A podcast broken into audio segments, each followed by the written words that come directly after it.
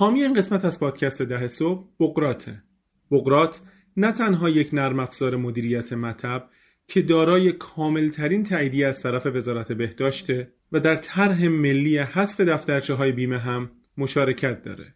علاوه بر اون شما می‌تونید با ورود به سایت بقرات.com از آخرین توصیه های بهداشت و سلامت مطلع بشید از بهترین پزشکان در تمامی تخصصها به صورت اینترنتی و تلفنی نوبت دریافت کنید و به چهار روش تصویری، تلفنی، چت و حضوری با پزشک در ارتباط باشید.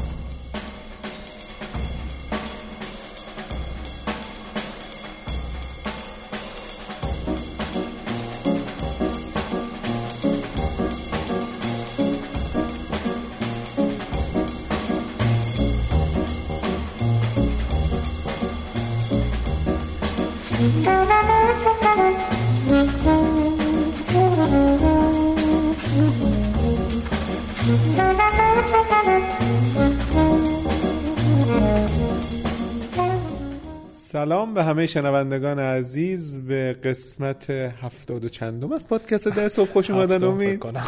جان؟ هفتم فکر کنم. آره هفتاد و هفتم آره دیگه. وقتی که تعداد ضبط زیاد میشه این اتفاقا هم پیش میاد. چطوری امید جان؟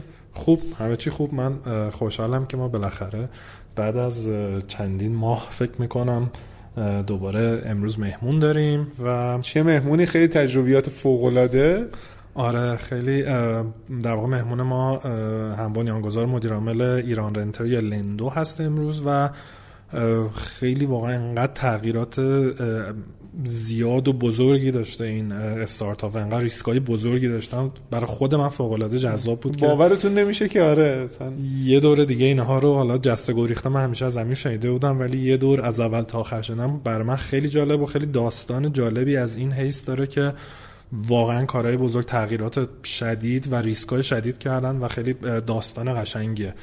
قطعا بشنوید. آره. مثل بقیه مصاحبه های ما خیلی مصاحبه خاص و ویژه آره این دفعه یادم رفت خب خیره. ما اگر که اجازه بدین ادامه بحث قسمت قبل رو پیش بریم که در مورد مدیریت مالی توی شرایط بحران و اینها بود توی قسمت قبل یه مقداری راجع به کلیات شریک یادت باشه امید صحبت کردیم مثلا بله. اینکه یه نکته خیلی مهمی بود که تو شرایط بحران معمولا کشفلوه که به هم می‌خوره نه الزاما اینکه کاهش درآمد اتفاق میفته یعنی تعادل بین هزینه و درآمد به هم می‌خوره که این به دو چهار ما رو دچار مشکل می‌کنه. یعنی درسته که توی اغلب موارد این درآمده که کم میشه ولی جاهایی هم هست که ممکنه درآمد ثابت باشه ولی هزینه ها افزایش پیدا کرده. و خیلی مهمه که اینو ما تو ذهنمون قشنگ جا بندازیم و مثلا بپذیریم که مسئله الزاما از کاهش درآمد نیست. مسئله از تعادل از به هم خوردن تعادل بین هزینه و درآمده. و یه موضوع مهم دیگه ای هم که راجبش حرف زدیم این بود که خب کاهش هزینه چیز مهمیه ولی مهمتر از کاهش هزینه مدیریت هزینه است.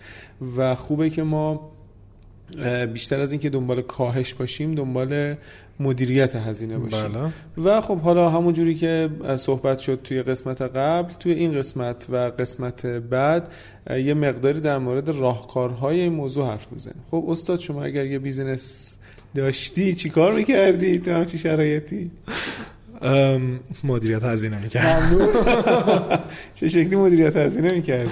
من درسامو باید الان پس بدم. اختیار دارین اختیار دارین ببین نمی‌دونم واقعا. یعنی به هر حال بحث کاهش هزینه که هست فکر می‌کنم چه راههایی هست که بتونم اون حالا نقدینگی یا cash flow ه رو زیاد بکنم. خیلی هم نظرم بستگی به نوع business داره. آره قطعا. و به همین خاطره که خیلی از مثلا راهکارهایی که الان من دارم توی این قسمت و قسمت بعد سعی می‌کنم بگم خیلی راهکارهای عمومیه و بیشتر برمیگرده به اصول مثلا متعادل کردن کشف و شنونده ها افرادی که این رو میشنون خوبه که از این اصول استفاده بکنن. و من این نکته خیلی مهم رو یادآوری بکنم که یه سری راهکار عمومی الان ما داریم میگیم که کاملا مسئولیت انتخاب این راهکار و اجراش و پذیرفتن تبعاتش با خودتونه و ممکن راهکارهای دیگری وجود داشته باشن. بعضی از این راهکارها ممکنه که در شرایط صنعتی که شما توش حضور دارین اتفاقا اصلا موثر نباشه و خلاصه فردا نیاین ورشکست بشین بگین که پادکست در صبح من من با سر خوردم زمین. خب. یه مقدار سریع من برم این مقدمات قضیه رو. این واقعیتش اینه که ما بخوایم در مورد راهکارا صحبت بکنیم. من فکر می‌کنم ما باید چند تا چیز رو بدونیم. یکی از مهمترین چیزهایی که باید بدونیم اینه که بدونیم اصولا دارایی ما از کجا میان. ما معمولا وقتی که می‌خوایم پولی بدیم برای اینکه این دارایی رو خریداری بکنیم یه بخشی از این پول رو خودمون آوردیم و یه بخشیش رو از دیگران گرفتیم. و از منبع تأمین مالی برای خرید دارایی یا برای تأمین داراییمون این هاست.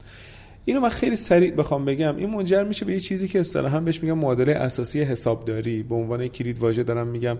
دوستان می‌تونن در موردش جستجو بکنن و خیلی جذاب خواهد بود براشون. این معادله میگه که ما داراییمون برابر است با بدهی که داریم به علاوه سرمایه‌مون. یعنی دارایی من تشکیل شده از سرمایه به معنی پولی که خودم آوردم بله پولی که از بقیه آوردم و بدهکار شدم. پس به عبارت بهتر ما وقتی که داریم راجع به یک کسب و کار حرف می‌زنیم که مجموع دارایی هایی داره حواسمون باید باشه که هم بخشی از این دارایی ها از دیگران تامین شده و این دغدغه خیلی مهمیه. ما بدهی داشتن به هر حال برامون مثلا موضوع پذیرفته شده ایه شاید توی زندگی شخصیمون توی زندگی کسب و کاریمون هم باید اینطور باشه. بخشیش رو هم خودمون آوردیم. من سر کلاسام یه مثالی می‌زنم حالا به یه علتی جلوتر یکم راجبش میگم. میگم بدهی مال مثلا کاسبه. مثلا کاسبی که بدهی نداشته باشه عملا انگار کاسب نیست. و چیز مهمیه. حالا این وسط یه سوال خیلی مهم و اساسی به وجود میاد. اونم اینه که از بین این دارایی من چه سهمیش از بدهیه چه سهمیش از اون سرمایه یا پولیه که خودم. آوردم. خب. اهمیت این کجاست؟ اهمیتش اینه که برمیگرده به یه موضوع دیگه ای که اصطلاحا بهش میگن نسبت اهرمی. من فرض بگیر که توی یک کسب و کاری دارم سرمایه گذاری می‌کنم. یک کسب و کاری انجام میدم که نرخ بازدهی سرمایهش مثلا ده آر او آیش ریترن آن اینوستمنتش مثلا ده یعنی من هر پولی که توی این کسب و کار بذارم ده برابر به هم برمیگردونه. بله. من صد واحد پول خودم میارم نه واحد از بقیه مثلا ببخشید صد واحد پول اگر که خودم داشته باشم و تو این کسب و کار بذارم هزار واحد بهم به برمیگردونه. پس 900 واحد اومدم سود کردم.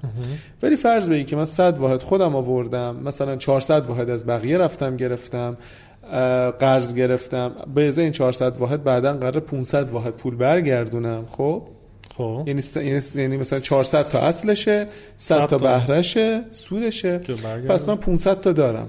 این 500 تا رو 10 برابر می‌کنم میشه 5000 تا. برابر خیلی عجیب غریب نیست. برای اینکه بگم چیزه نه خیلی هم عجیب غریب نیست واقعا. حالا برای اینکه تفاوت ها رو متوجه بشیم. خب. 100 تا که خودم بوده 500 تا هم که باید برگردونم 600 تا. از اون 5000 تا کم بکنیم 4400 تا سود کردم این اتفاقی که داره بهش میفته بهش نسبت اهرمی یعنی اگر که تو بتونی کار بکنی خوبه که با پول بقیه بتونی کار بکنی. البته این یه تیغ دولب است. به این معنی که اگر که اون وقت نتونی کار بکنی به شکل اهرمی به شکل مضاعف داری ضرر می‌کنی. این به خاطر همین اهمیت این که من نسبت اینها رو بدونم اینه که بتونم متوجه بشم. که احتمالا اگر که قرار سود بکنم با یه نرخ بازگشت, بازگشت سرمایه مشخص چقدر سود می‌کنم؟ و اگر که احتمال داره ضرر بکنم چقدر ضرر می‌کنم؟ پس اگر که من دارم سود می‌کنم بهتر با پول بقیه سود بکنم و اگر دارم ضرر می‌کنم بهتره که با پول خودم ضرر بکنم. با این نگاه با داشتن همچین نگاهی من می‌تونم میزان ریسک پذیری کسب و کارم رو تخمین بزنم. حالا یه سری راهکار میشه این وسط داد با یه همچین نگاهی. اینه که ببینیم ما تو شرایط فعلی ببینیم مشکلمون چیه تو شرایط بحرانی که الان هستیم. حالا یا به خاطر کرونا یا به خاطر مثلا رکود عمومی اقتصادی. آیا مسئله من اینه که من فرصت های سرمایه گذاری دارم و پول ندارم؟ یا مسئلم اینه که اصلا فرصت سرمایه گذاری وجود نداره؟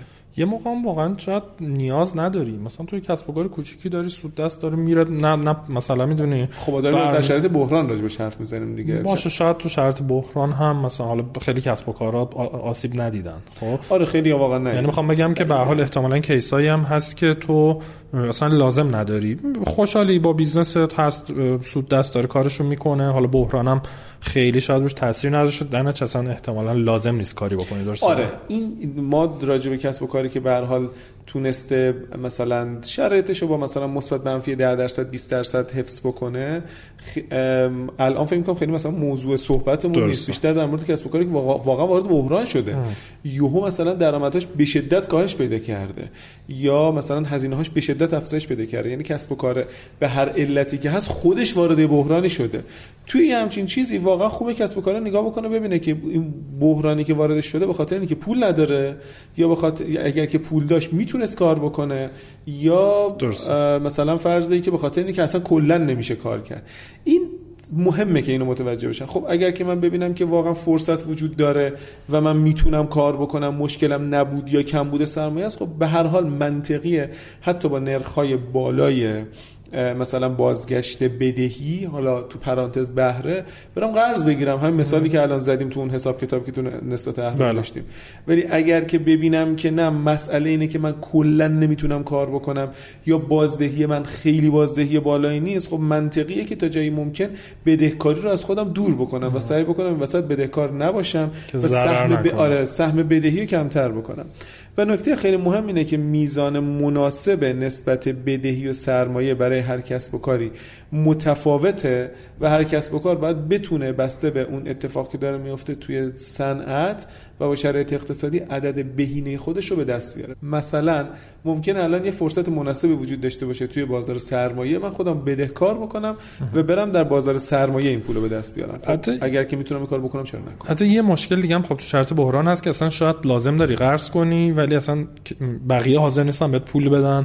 ریسکش بالاست اصلا منابع مالی محدود. شده یعنی دقیقاً هم یک همینطوره. بحث آره. اینم مسئله خیلی اساسی و مهمیه که این به حال من باید از قبل اعتبار خودم رو حفظ کرده باشم و البته خیلی وقتا هم ممکنه که ناچار باشم که زیر بار یه سری ریسکایی برم من چون خیلی برای این به حضور شما عرض بکنم که قسمت دیگه فرصت زیادی نداریم فقط این رو به عنوان تحلیل شخصی خودم بگم که فکر می‌کنم در شرایط فعلی که ما هم رکود داریم هم تورم داریم بدهکار بودن گزینه بدی نیست. یعنی من اگر که بتونم که با پول راکد بقیه کار بکنم احتمالاً مثلا وضعم نسبت به اینکه با پول خودم کار بکنم بهتره و خیلی بهتره که آدم پول خودش رو توی حوزه هایی که نقد پذیری بالایی ندارن حالا تو قسمت بعد راجع به. حرف می‌زنیم خیلی درگیر نکنه مثلا توی بازار مسکن و با تاکید مجدد بر این که این تحلیل منه و شما قاعدتا وقتی که این رو میشنوید فکر بکنید در موردش ببینید که به نظرتون در مورد کسب و کار شما و صنعت شما جواب میده یا نمیده و خودتون تصمیم گیری بکنید. این نظر منه که الان به طور عمومی بدهکار بودن اتفاق خوبیه. خب خیلی هم عالی. ما این قسمت رو می‌تونیم در واقع این قسمت رو که نه این بخش رو می‌تونیم ببندیم و شما به در واقع صحبت های مهمون امروز ما گوش بدید و امیدواریم که براتون مفید باشه مرسی خدا. خدافظ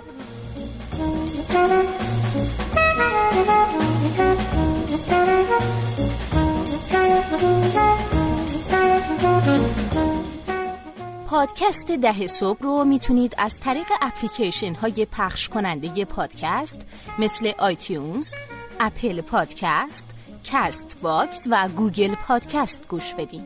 برای این کار کافیه عبارت ده صبح رو به فارسی جستجو کنید. با زدن دکمه subscribe یا مشابه اون در این اپلیکیشن ها می‌تونین کانالمون رو دنبال کنین از انتشار قسمت های جدید با خبر بشین به ما امتیاز بدین و برامون کامنت بذارین خوشحالیم که شنونده پادکست ده صبح هستید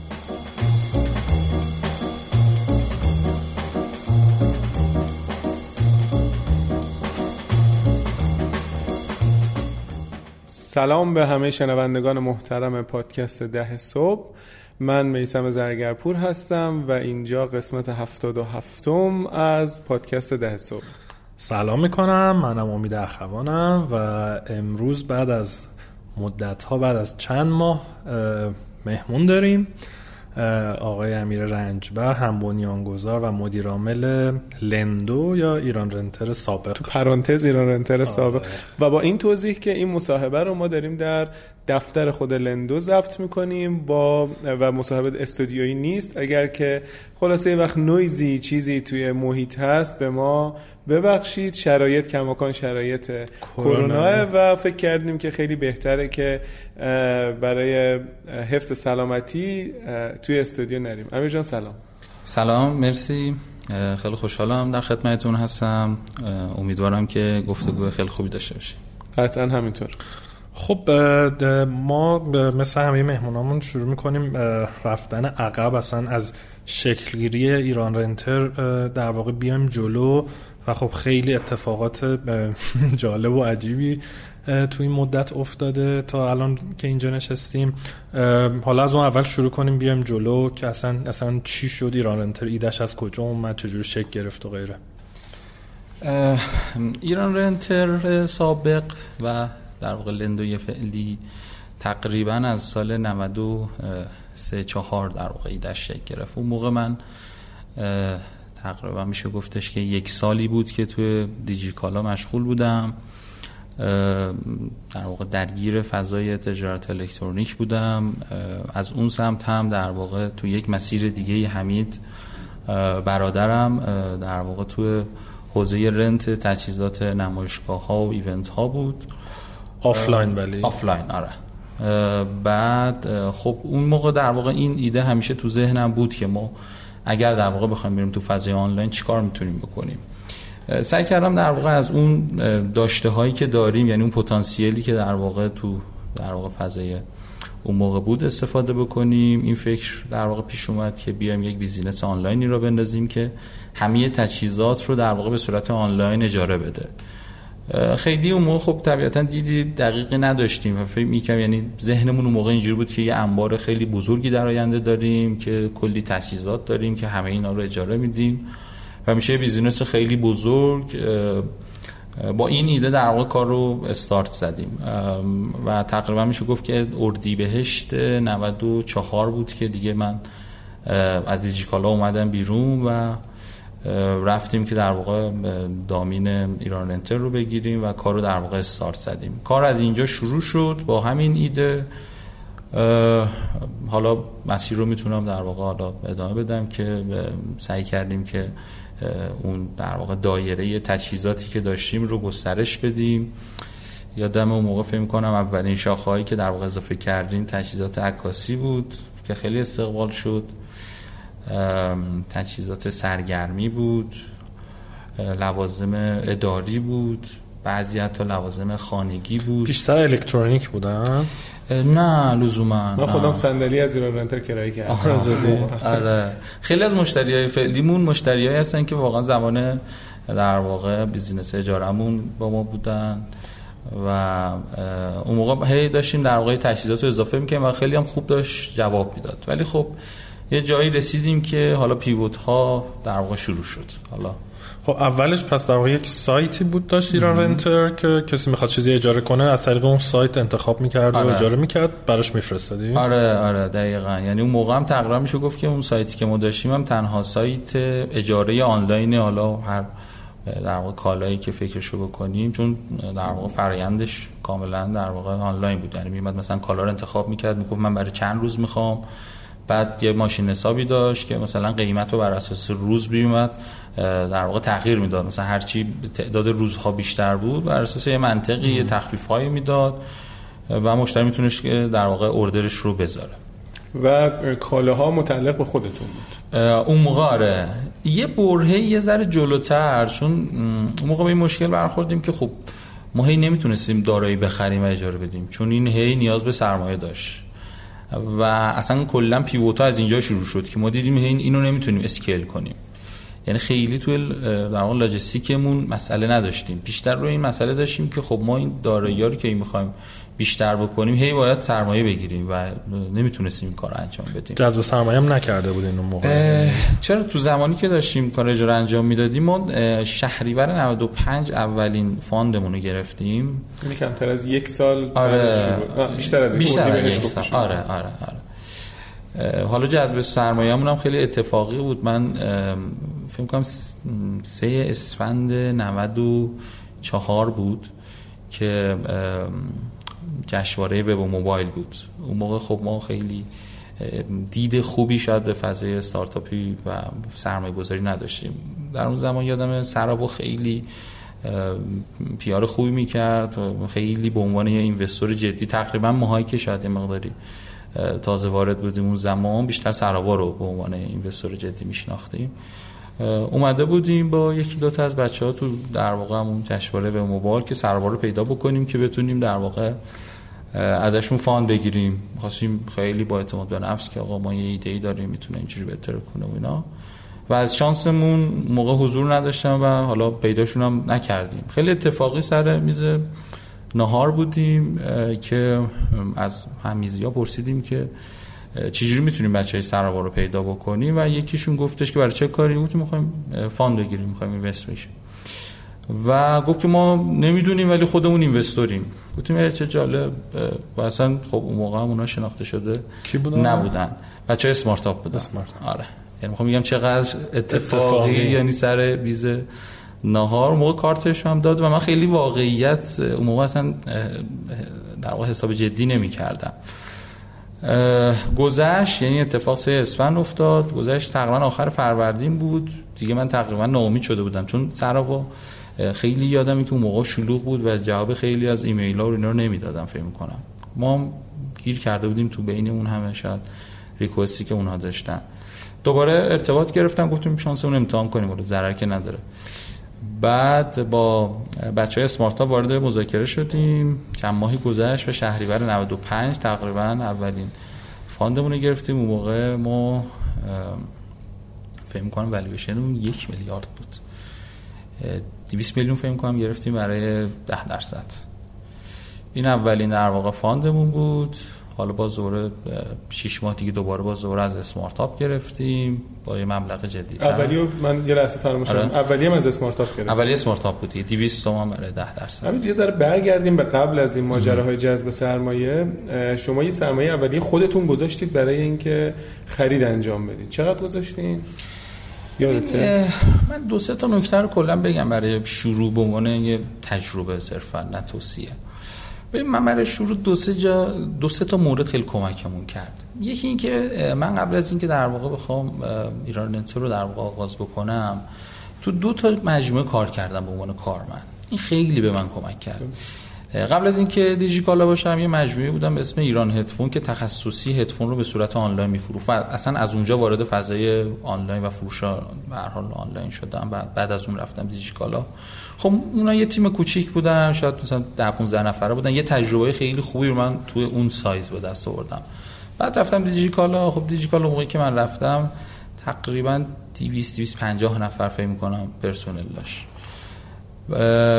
و تا, زم... تا انتهایی که من بودم فکر می‌کنم به 700 نفر هم رسیدن. این در واقع تجربه ای که من به عنوان کارمند توی یک سازمان نسبتا بزرگ در واقع به دست آوردم فوق العاده به من تو جاهای مختلف کمک کرد و شدیدا توصیه می‌کنم بچه‌ای که می‌خوان وارد فضای کارآفرینی بشن حتما قبلش توی در واقع شرکت نسبتا جدی کار بکنن با فرآیندها در واقع آشنا بشن. نکته دومی که خیلی به من کمک کرد بحث این بود که ما از یه پتانسیل اولیه کار شروع کردیم. سرمایه جدی نداشتیم. اون موقع business ی هم داشت روش کار می‌کرد. یه business ی بود که فکر می‌کنم مثلا ماهانه revenue 15 20 میلیون تومن رو داشت. یعنی business ی که می‌تونست در واقع به درآمد اون موقع نسبتا خوبی رو برای شخصی در واقع شاید به دست بیاره. و خب ما کار رو از اینجا شروع کردیم. شاید دارایی که اون موقع داشتیم و برای رنت فکر کنم حدود شاید 100 میلیون تومن بود. یعنی دارایی که در واقع اینها رو ما رنت می‌دادیم. و کار رو شروع کردیم و نکته ای که وجود داشت چون ما یه جریان درآمدی در واقع نسبتا stable ی از business rent داشتیم می‌تونستیم از سود این یه مقداری اون در واقع استارتاپ رو روش خرج بکنیم. تا قبل از اینکه در واقع بتونیم fund رو بگیریم. این هم خیلی به ما کمک کرد. بسیار عالی. خیلی این فرایندی که گفتی این دو تا نکته رو به نظرم گفتی خیلی مهم بود. یکی تجربه کار قبلی و یکی اینکه برها شروع از یه نیاز توی بازار بوده. خب از SmartUp گرفتید و پیش رفتید و پولی که از SmartUp گرفتید و خرج مجدد خرید تجهیزات کردید. آره آره. یعنی اون موقع شاید تنها با تلنکمون دارایی بود که در واقع اجاره بدیم تو خیلی. جاتون کجا بود؟ یا قاطعا انبار و این حرفا داشتین؟ جای اجاره کرده بودین آره. استفاده ما اون برای شروعمون یه در اولین دفترمون یه پارکینگ بود که هم دفترمون بود هم انبارمون یعنی هم تجهیزات هم اونجا بود. یه میز بود که طبیعتا من بودم و بعد یکی از در واقع دوستانم اضافه شد. بعد رفتیم توی زیرزمین که اونجا یه زیرزمین بزرگتری بود که بازم اونجا هم انبارمون بود هم دفترمون بود. بعد بعد از اون دیگه رفتیم یه برج گردون تو نواب و بعد هی دفترها در واقع عوض شد. اولین جذب سرمایه که کردین چند نفر بودین؟ 20 نفر بودیم.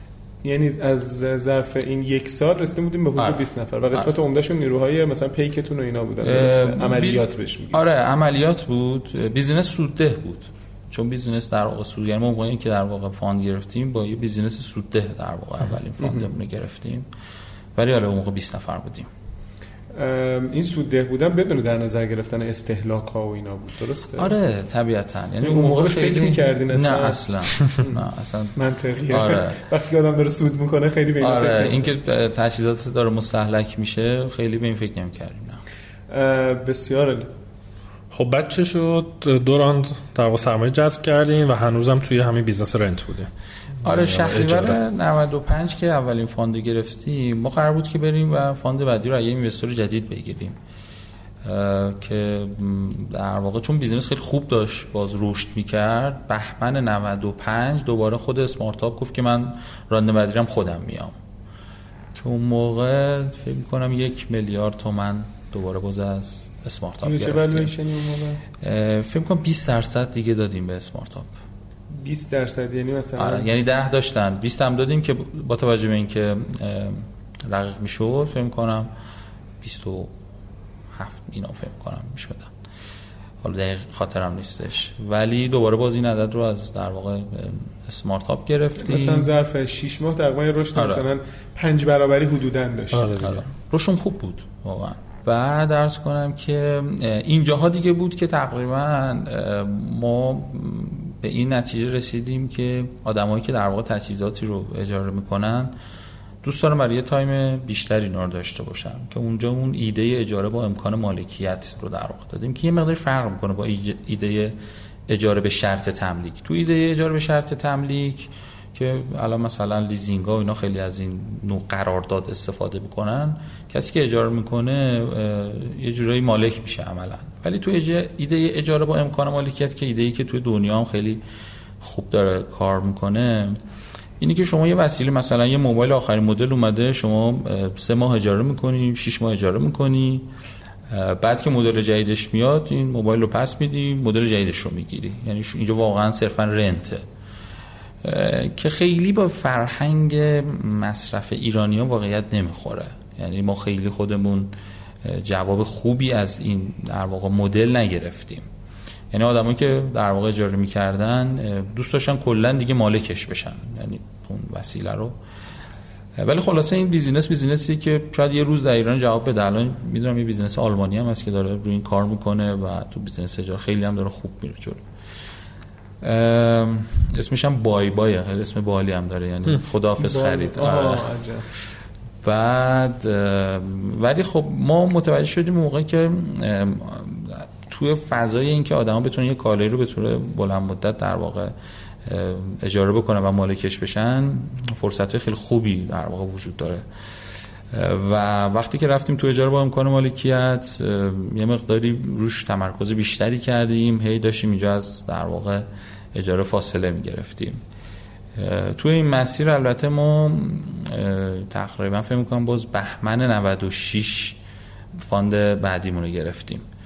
ما خیلی جالب سه تا fund مونم توی بهمن ها گرفتیم. خیلی در واقع جالب بهمن حادثه آره. که اونو fund بعدی است که گرفتیم؟ از لوتوس و برکت و و برکت دیگه. همزمان fund گرفتیم آره co-invest کردن اونم خیلی اتفاقی ما خیلی پرسم اون طول کشید. ما تقریبا مهر 96 با برکت توافق کرده بودیم. بعد آقای موسوی خودش طرف یه بار خیلی اتفاقی بچه در واقع لوتوس رو دیده بودن گفته بودن که می‌خوایم بریم روی ایران رنتر invest بکنیم و اونا هم گفته بودن که خب ما هم تمایل داریم و خیلی در واقع اتفاقی تصمیم گرفتن که کوینوست بکنن و کلا کوینوست هم فکر می‌کنم تو اکوسیستم استارتاپ ایران فکر می‌کنم کم اتفاق افتاده. خیلی تجربه کمی داره ولی آره. نظر میاد که در آینده خیلی خیلی بیشتر. آره. و این در واقع اینوستور جدید چند ماه کار ما رو عقب انداخت. چون به حال فرد جدید با شرایط جدید خودش میاد. که این دیگه طول کشید تا بهمن فکر کنم که در واقع ما فاندمون رو گرفتیم ولی خب باز همینجا هم یه تجربه رو بگم این که من توصیه نمی‌کنم به استارتاپ های که توی مراحل در واقع اولیه تعداد اینوستورهاشون رو بزرگ بکنن. اون موقع ما فهم کردیم خیلی اتفاق خوبی داره میفته فهم کردیم که زدیم به هدف تا اینوستور خیلی خوب داریم. ولی قافل از این که وقتی استارتاپ کوچیکه هنوز فرآیند شکل نگرفته و یهو وارد یه فضایی بشه که سه تا اینوستور که یکیشون بورسیه یکیشون دولتیه و یکیشون هم خصوصیه. می‌تونه که در واقع شرایط ارتباط این در واقع کارآفرین و تیم کارآفرینی با investor خیلی جدی بکنه. یعنی شما time ازت گرفته میشه. برای هر کدوم تقاضای خودشون دارن و شما اون قدری بزرگ نیستید که مثلا یه تیم بذارید برای اینکه مثلا report های investor رو به موقع آماده بکنه. کاری که مثلا شاید ما الان داریم.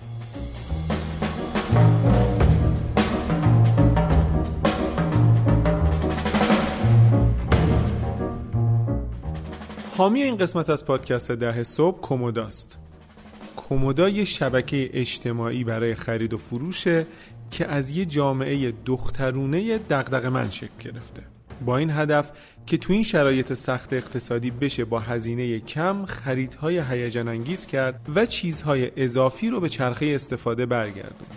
کومودا کارش رو با فشن شروع کرد و کتاب، دکوریجات، ورزشی و آرایشی بهداشتی هم بهش اضافه شده. اپلیکیشن کومودا رو دانلود و نصب کنید.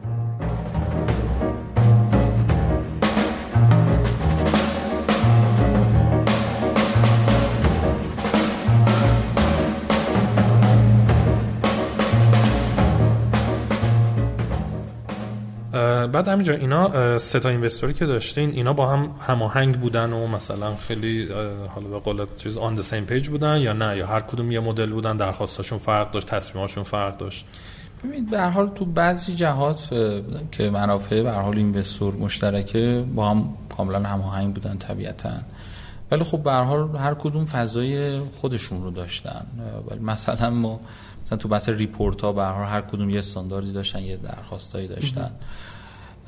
ولی میگم واقعا اگر برمیگشتم عقب ترجیح می‌دادم که با یه اینوستور تا یه جایی پیش می‌رفتم. بعد در واقع که به یه ثباتی رسیدیم یه مقداری ساختارمون حرفه‌ای تر می‌شد وارد در واقع فضای جدید میشه ولی خب برای اونم تجربه بود. اون پولی که از مشارکت لوتوس و برکت گرفتین چقدر بود؟ یاته ما سه تومن تعهد بود که فکر می‌کنم که عرض کنم خدمت بخش اعظمش رو گرفتیم. عدد عدد بالایی نبوده و در نتیجه مثلا شما که ریسک خیلی زیادی نداشتین چون آره. یه راندونی اون سالم بوده دیگه. آره. آه راست میگه الان شد آها راست میگه آره الان شما البته.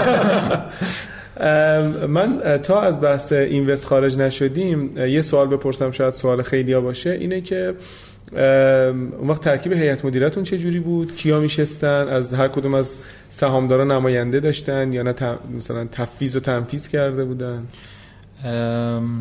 دو تا اینوستو فکر کنم لوتوس و برکت یک نماینده داشتن. اون یه دیل یه نماینده داشت. آره آره. بعد اسمارت اپ یک نماینده داشت و ما هم سه تا. آها یعنی مجبور شدید که تعداد بالا آره آره آره. ولی خب جلسه چهار نفر برگزار شد چرا؟ کی نمیمد ما دو نفر بودیم دیگه کلا. ولی خب سه تا در واقع آره. تا. و شما الان دو تا کوفاندر هستید آره. آره. تو برادرت آره، حمید. هیچ کدوم هم آدم تک نیستین آدم مثلا نه. حمید بیشتر جنس عملیاتی و اپریشن داره. و فیته برای اون کار و الان اینجا مثلا ما طبقه دوممون بچه عملیات هم مثل بچه اعتبار سنجی call center ارسال. همه این تیما و پیک‌ها و همه اینا با حمیده منه در واقع. حالا معنیش که نمیگو- میشه- نمیشه گفت. لحاظ ساختاری.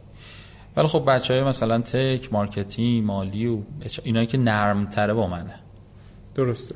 و اون وقت tech و چیکار کردین توی شروع؟ کاراتون چقدر مثلا اتومیتد بود و خود کار انجام می‌شد اون اول کار؟ ما یه شانسی که در واقع آوردیم الان سی تی اومون قدیمی ترین پرسنلمونه. خیلی هم اتفاقی در واقع در واقع تیم اضافه شد. ما موقع که همون زیر زمینه بودیم و هیچکی نبود این بنده خدا سرباز بود. بعد از طریق آشنایی در واقع معرفی شد که آقا آدم تلنتیه می‌تونیم به تیم اضافهش بکنیم در واقع با هم کار بکنیم. اون موقع فکر می‌کنم با یه خیلی پایین فکر کنم مثلا 900 هزار تومان اگه اشتباه نکنم. بعد اون موقع سی تی اومون که الان سی تی او مثلا یه تیم سی نفر است در واقع اون موقع به تیممون اضافه شد که نبود.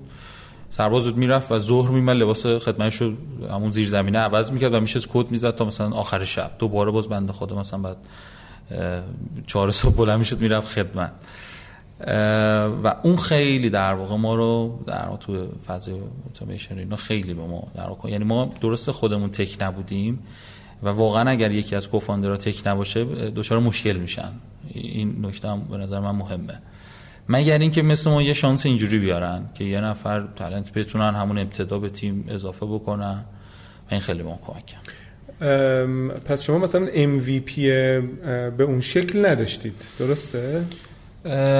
اون بیزینس در واقع اجاره ایران که دارم چرا؟ یه چیزی من من خود من در واقع اول یعنی سایت اولیه رو خود من آوردم بالا. یعنی رفتم وردپرس یاد گرفتم و افسونه اضافه می‌کردم و منم اصلا آدم فنی نبودم. الان مثلا نیستم بهش عنوان ولی خب در حد اینکه بتونیم یه سایت بالا بیاریم فقط, فقط کار بکنه و سئو یاد گرفتم و اینا این کار خودم انجام دادم. آره. خب بعدش چی شد؟ بعد از اون جذب سرمایه لوتوس؟ و برکت ما دیگه در واقع اونجا رفتیم به این سمت که این در واقع اجاره با امکان مالکیت رو آدم خوب متوجه نمیشن. و سنس خوبی بهش در واقع ندارن اصلا چیه؟ گفتیم واقعا همون فروش اقساطیه و اینجا بود که در واقع رفتیم به این سمت که بیایم در واقع business ها رو در واقع دو تیکه بکنیم. یه business رو جدا کردیم هم تیمش هم در واقع حالا فضای حرفه‌ای تر شد spin-off میگن که جدا کردیم تیم و سایت و همه چی که شد در واقع business rent. یه business دیگر رو گفتیم آقا این business فروش اقساطی کالاست یعنی اون اجاره با امکان مالکیت رو دوباره باز این در واقع تغییر رو دادیم خب قسطی فرق داره واقعا با اجاره به شرط مالکیت آره دیگه یعنی اینجا یه pivot در واقع انجام شد یه چرخش آره. تغییر در واقع مدل آره. کسب و کار داشتیم پس شد دو تا انگار دو تا شرکتی که آره. اجاره که هم فروش. کدوم ایران. رنتر بود کدوم نوین رنتر اون نوین رنتر اون در واقع اجاره بود آها، اجاره ایران- نوین آره، رنتر. آره. ایران رنتر چون بیشتر میشناختن رو همون در واقع business فروش فروش اقساطی. نگرش و داشتیم اون کالای نو بود دیگه. آره کالای نو بود. آره.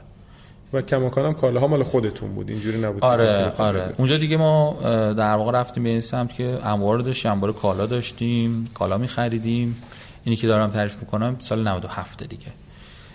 و خودمون در واقع کالا رو می خریدیم و اقساطی می فروختیم حالا این که تامین مالیش هم از کجا تامین شد اینم خودش یه مسیر دیگه ای داره اون سمت حالا بخوام واردش نشم فعلا. ولی سال 97 می‌دونی دیگه بحث تغییرات دلار پیش اومد و ما خیلی اذیت شدیم. مثلا تامین مالیش بود مشتری بود می‌خواستیم کالا رو بخریم به مشتری تحویل بدیم تو بازار هیچ کی کالا نمیفروخت. و یا میفروخت قیمت ها فوق العاده تغییر می‌کرد. آها یعنی شما کالای موجود نبود. کالا رو میفروختیم بعد سفارش میومد بعد میخریدیم. بله آره. نه مدل خوبیه ها. یعنی باعث میشه که تو خواب سرمایت کمتر باشه. آره. آره. و خب خیلی اذیت شدیم سر این موضوع و تجربه مشتری خیلی بد شده بود. دست ما هم واقعا نبود ولی خب مشتری از چش شما می‌دید از چش ما می‌دید واقعا. اصلا فضای بدی بود سال خرید از تو داره می‌کنه دیگه. آره دقیقاً. مسئول دقیقاً. امیر یه چیزی این دو تیکه کردنه به نظرم خیلی کار عجیبی بوده. یعنی مثلا من درک می‌کنم که ممکنه که دو تا دپارتمان باشه ولی اینکه دو تیکه باشه و دو اسم باشه به نظرم الان لاقل خیلی کار عجیبی میاد. جدا از اینکه الان خب به حال کل ماجرا تبدیل شده به لندو به نظرت موفقیت آمیز بود یه همچین چیزی؟ به نظر من آره خیلی الان انجام میدی دوباره؟ 100 درصد. اون موقع هم یادم خیلی در واقع باید قانع می‌کردم اینوستورها رو. یه پروسه اینجوری هم یادم داشتیم. به هر حال خب این نگرانی که شما میگی و هم هست اون موقع اینوستورها هم می‌دونم اینو داشتن که آقا نکنه این و چون موقع عمده درآمد ما از بحث رنت بود. درست. یعنی درآمد خوبی تو بخش رنت داشتیم ولی خب بحث فروش شخصیتی کالا تازه داشت جون می‌گرفت.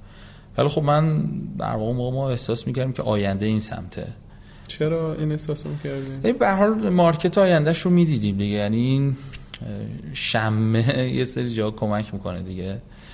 که می‌دیدیم که این ور درسته الان رونیو خوبی داره خودش شاید سوده ولی این سمت در واقع فضای اعتباری مارکت بسیار بزرگی و آینده احتمالا خیلی جذابتری می‌تونه از اون سمت داشته باشه.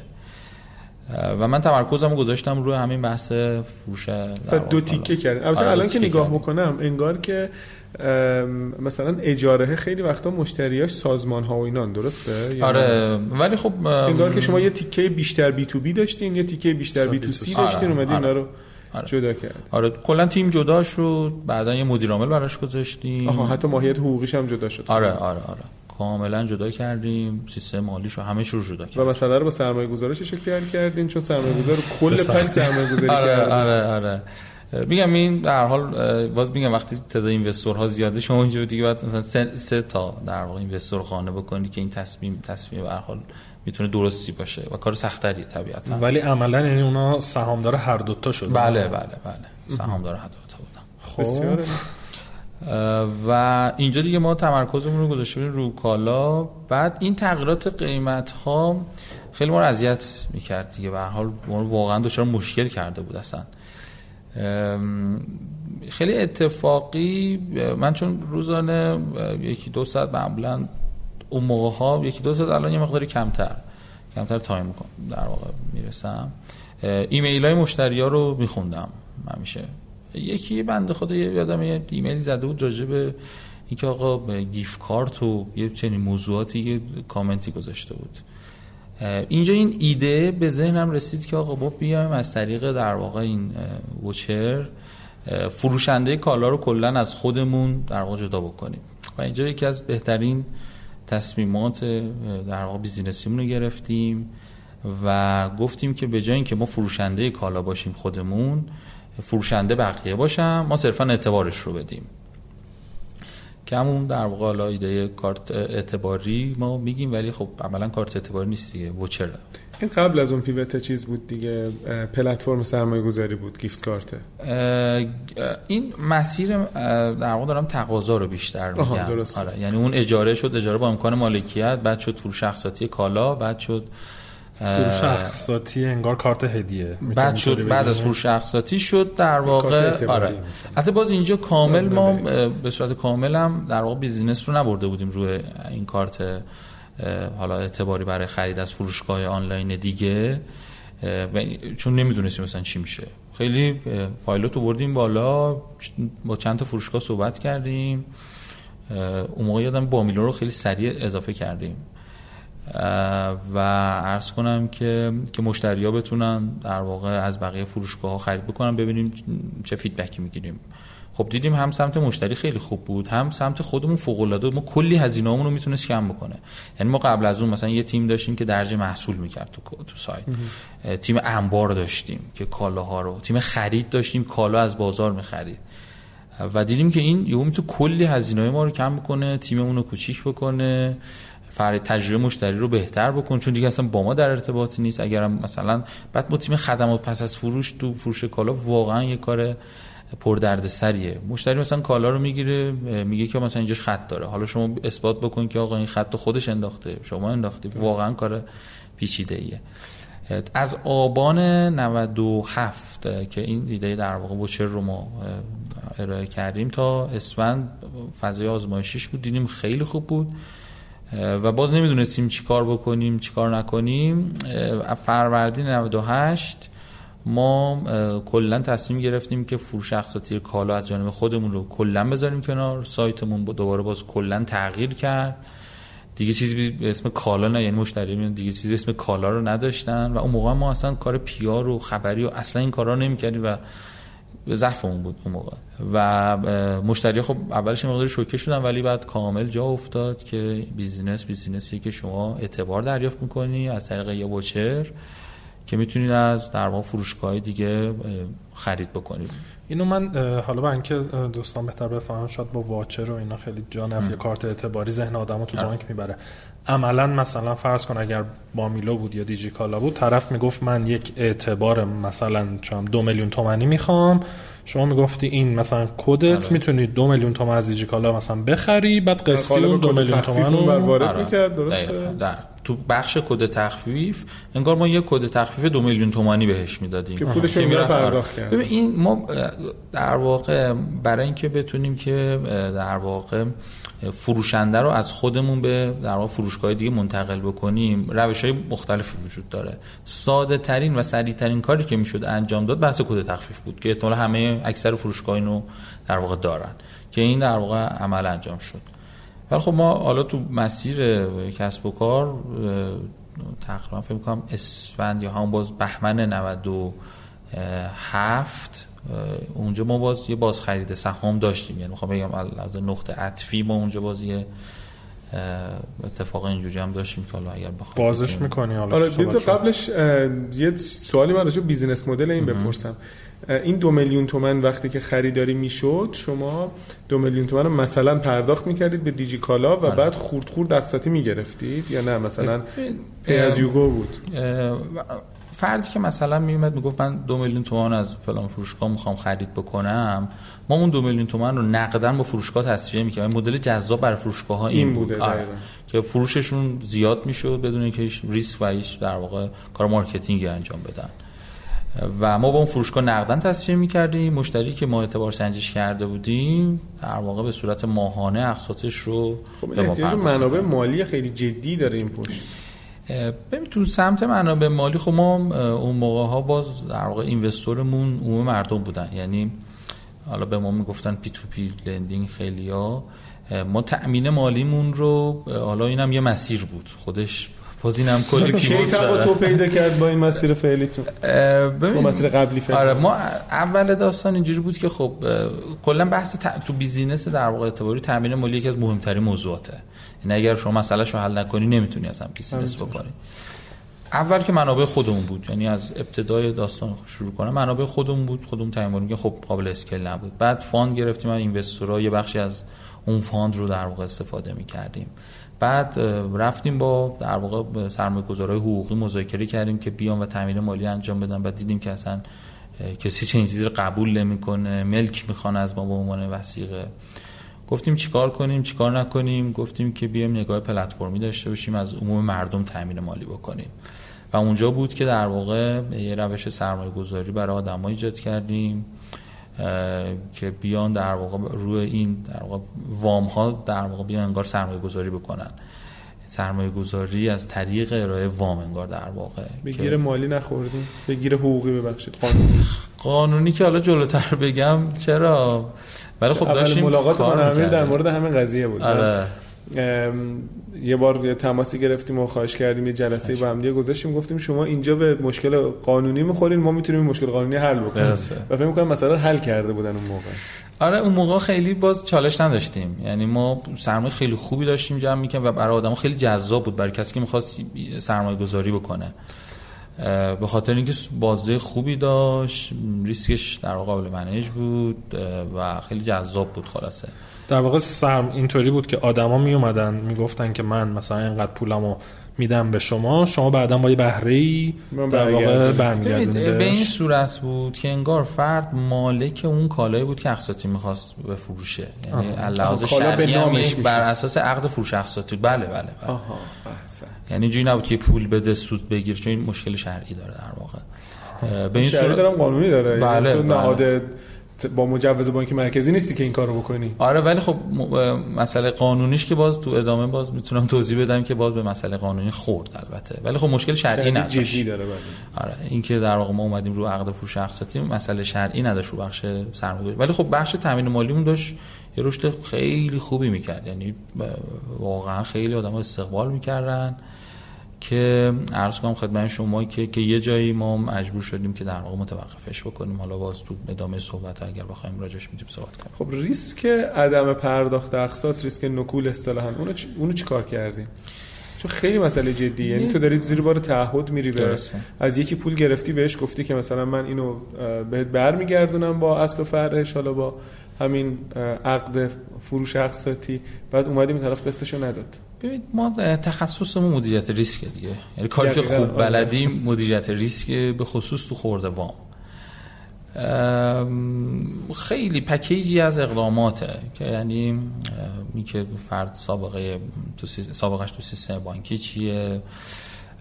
خود اون در واقع persona چه در واقع data یی داره؟ تیم data داریم با machine learning در واقع رتبه‌بندی اعتباری رو انجام میدیم. درآمدش چیه؟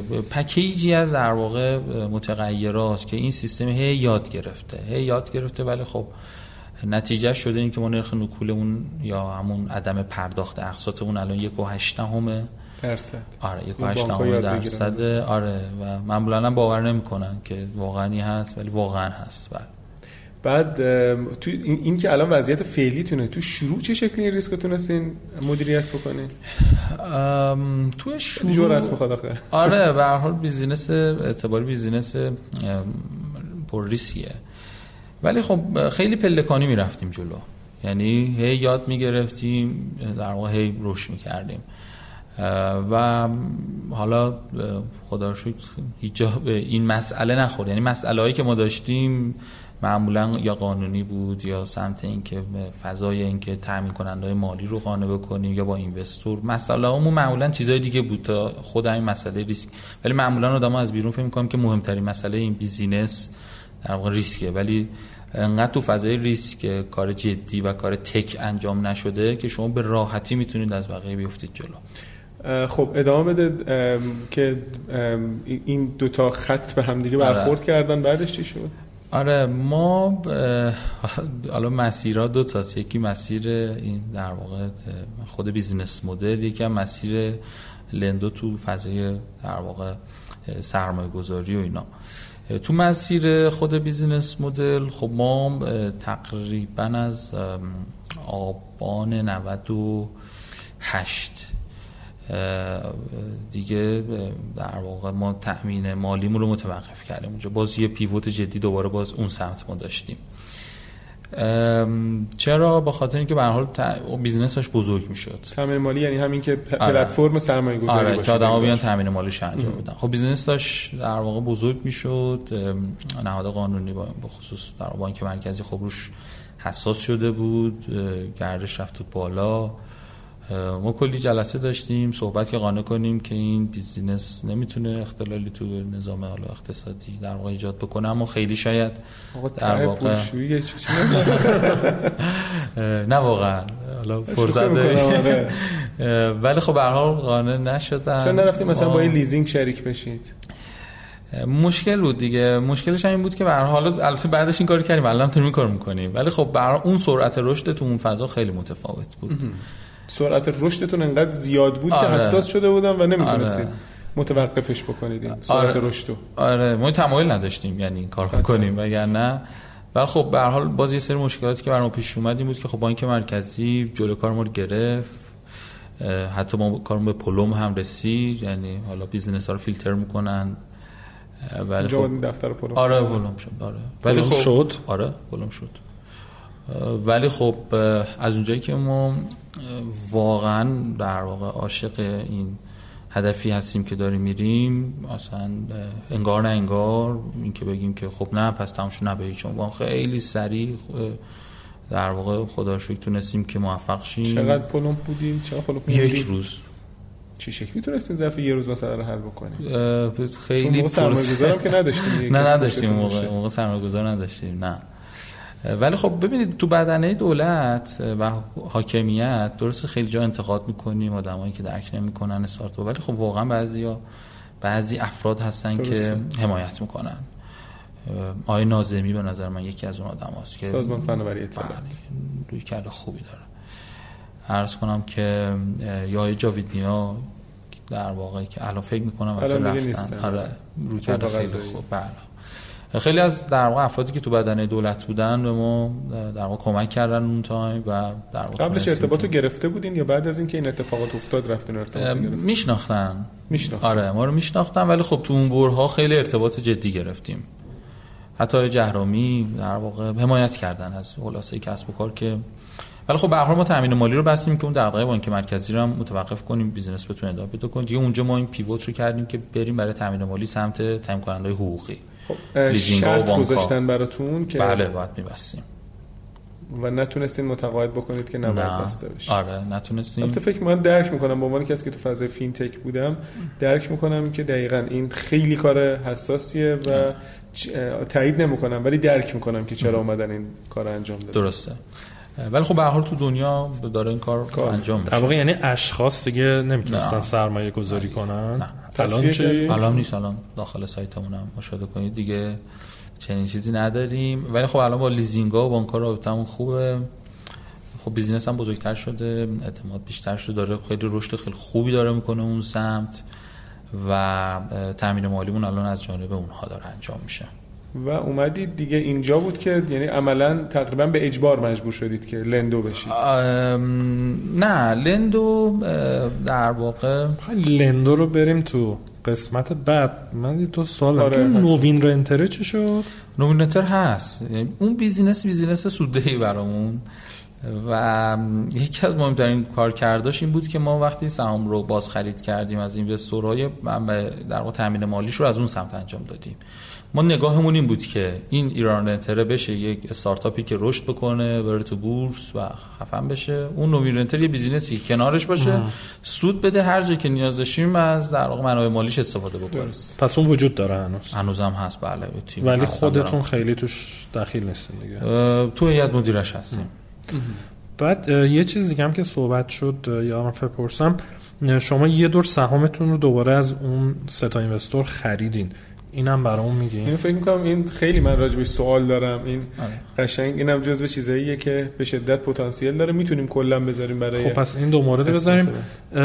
چی چیزی هست؟ اینقدر ماجرا داره. آره اینقدر یعنی آره. ما معمولا با مهمونای دیگه خیلی مثلا وارد یک چیزای ریزه کاری میشه آره. شما انقدر اتفاق افتاده و بالا پایین شده که کلشو بگو. آره مسیر پرچالشیه واقعا.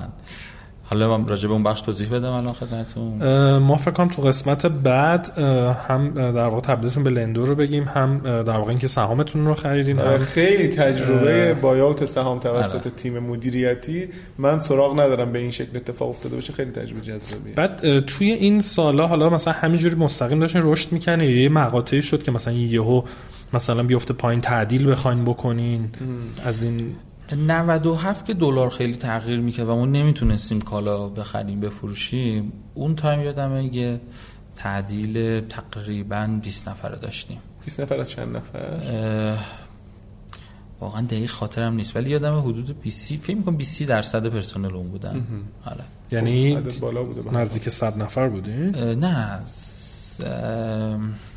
فکر می‌کنم موقع 70 80 نفر.